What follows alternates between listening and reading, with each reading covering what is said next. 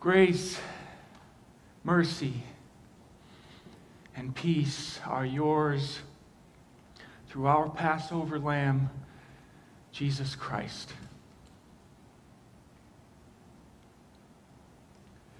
A very, very familiar chunk of Scripture. Very popular choice for vacation Bible schools, one of the favorites of Bible history. You get all the plagues, and you get all the fun start to the kind of ritual stuff, you know, where God starts asking people to do things that are pretty interesting. And you get to see the power of God and his love for his chosen people. Combination of all those things, I'm sure, is what makes these popular Old Testament selections for Bible history.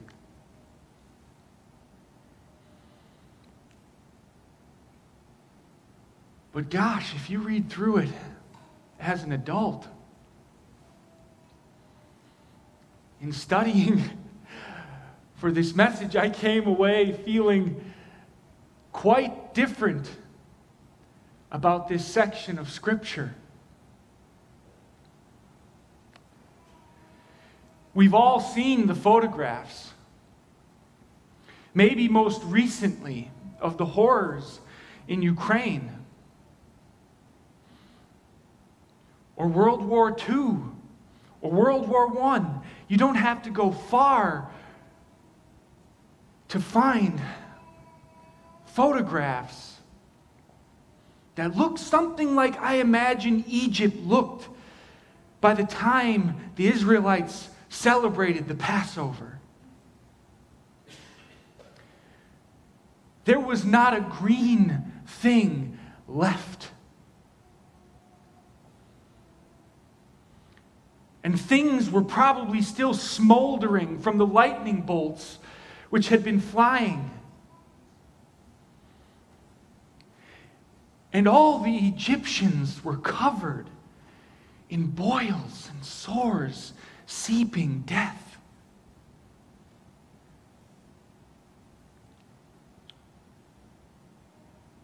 And all the animals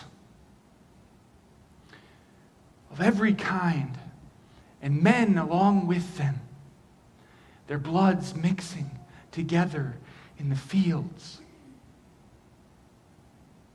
The smell of death everywhere.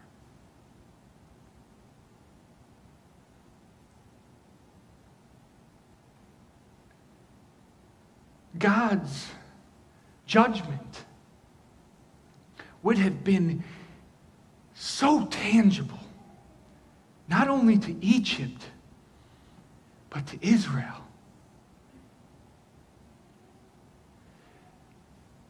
And then the final one the Passover.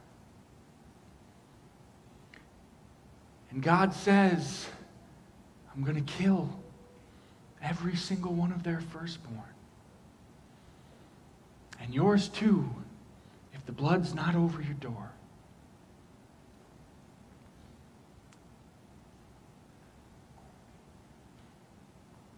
It's strikingly personal the way that God tells it.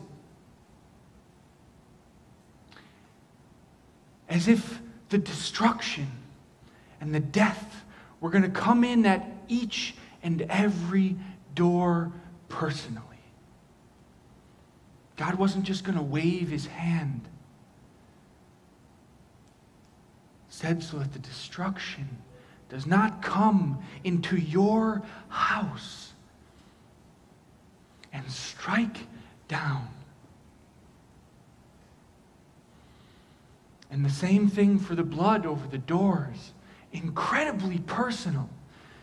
God says, I'm going to look, and if the blood is on your doorway, I will pass by.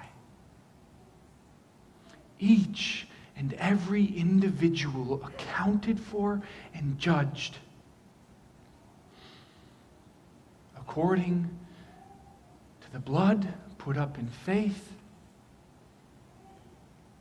or the unbelief.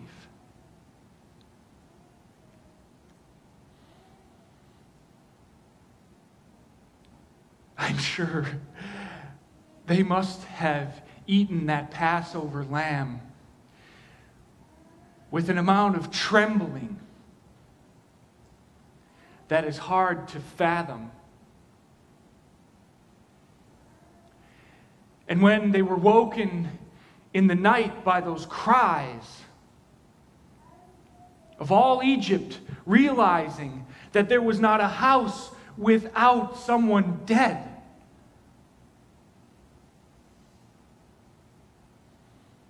You can imagine that cry. One time I came home late and I went to tell my parents that I was home. And I startled one of the other members of my household, and they thought I was a burglar. And the sound that came out of their mouth stopped my heart. A whole nation filled with that cry.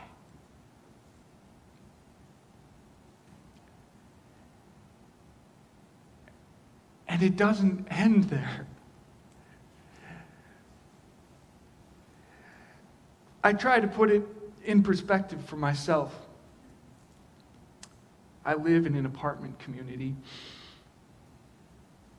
So I imagine walking into my very familiar parking lot. And lots of green space used to be there. And every single place Every single person in that place has a dog. And they're all strewn about the lawn. And then I hear that cry. And I walk through the hallways without the blood over the door, and I see mine with the blood. And from inside every single one of those, parents, and then God says, Now I want you to go down the hallway and knock on every single door and ask them for their most valuable possessions.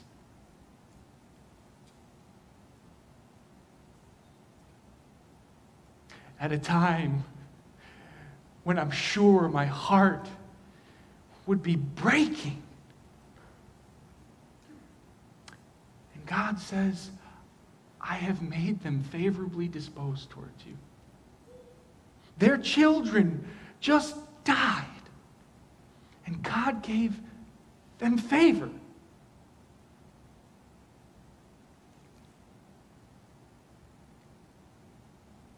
And it says they, they plundered the Egyptians.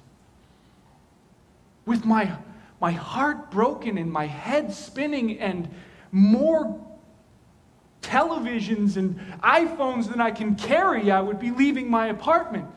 Totally baffled.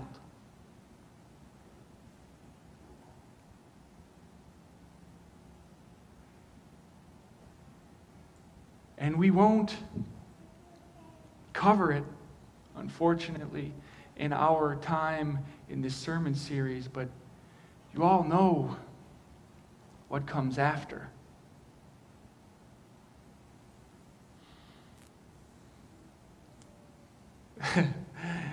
Not what you would expect. Another great deliverance, another great judgment, and then judgment comes to the house of God.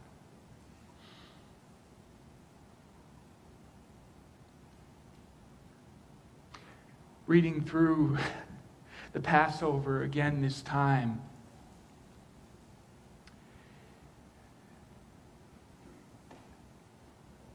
gave me a much better picture of just what's going on at the cross.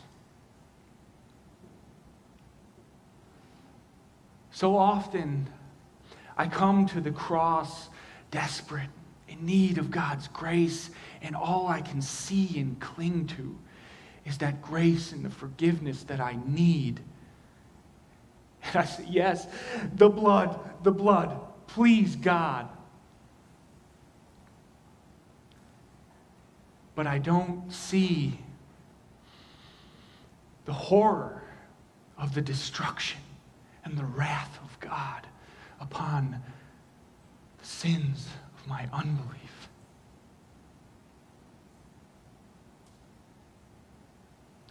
And as long as I continue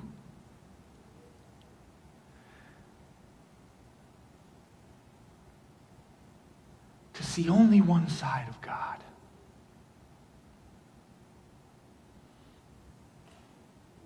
I will disappoint myself. And I will disappoint God.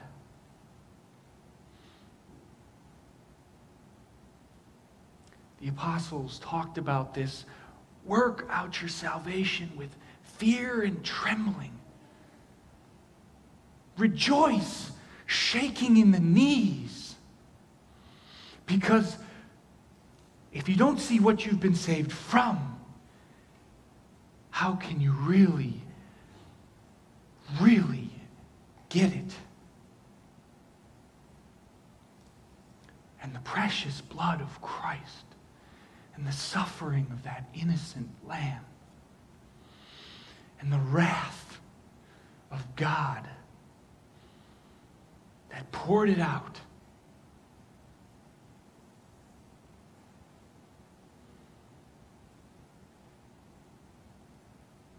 As I stand before the cross, I imagine I feel something like the Israelites did as they left Egypt. full of joy in God's faithfulness, excited because of deliverance, no more slavery, and not knowing what lies ahead, and not knowing why this grace has come to me and not to those weeping mothers.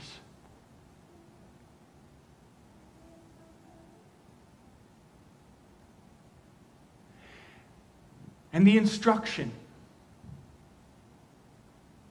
God says explicitly, several times in this section, you are to do these things so that you remember. When your children ask you, you will tell them. So that that is not them so that when the firstborn comes, you will not be destroyed. Remember all of those dead children, all of that destruction, all those animals that I made and loved and destroyed, because I want the whole world to be saved. So learn it, remember it, do it every single year, generation for generation. Commemorate. Because I don't want to do it again.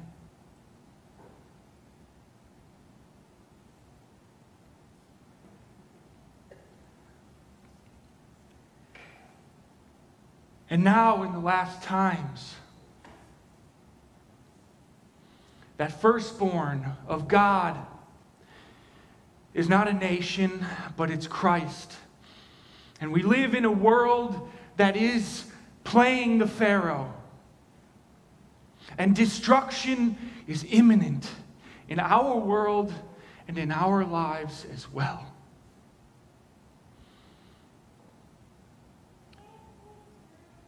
And God says, Don't reject my firstborn. Do not turn a deaf ear to my voice.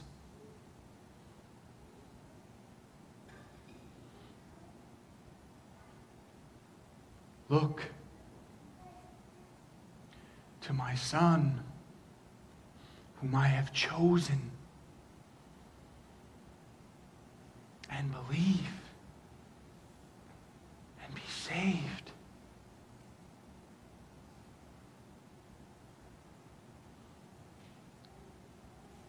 That destruction is imminent. Christ made that very, very clear. This is not just Old Testament talk. Remember the parable of the virgins? The thief in the night? If they knew at what hour he was coming, they wouldn't have been caught sleeping. Keep your lamps trimmed and burning. Never grow weary.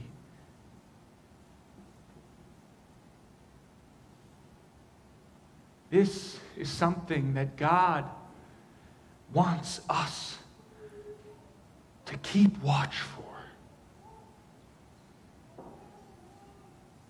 It's not as though we get grace and then we forget destruction. No, destruction is always at the door, always at your door and at my door.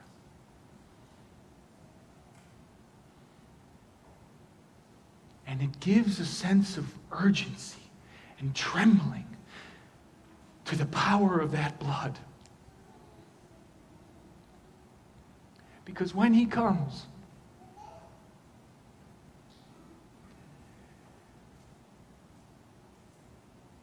I want to be covered.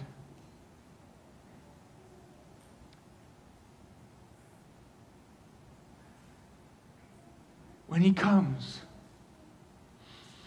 I want those that I know and that I love to be covered.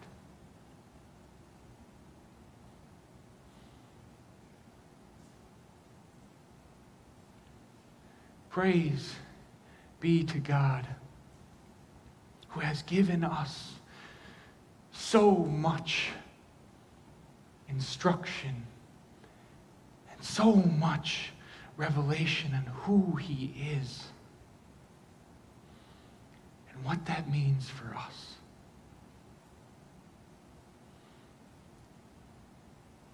Many non Israelites also left Egypt that day. Says it very, very pointedly. Those who saw and recognized God They got together with God's people.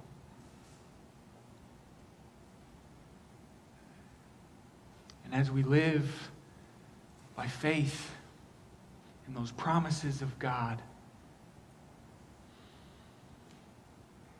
as God manifests his power in the world and in our lives, and as we instruct one another and our children, God will bring many others right along with us.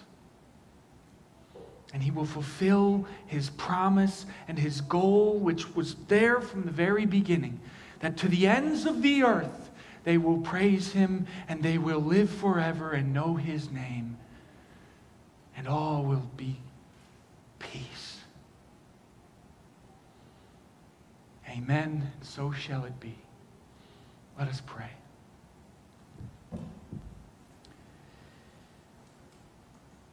Heavenly Father,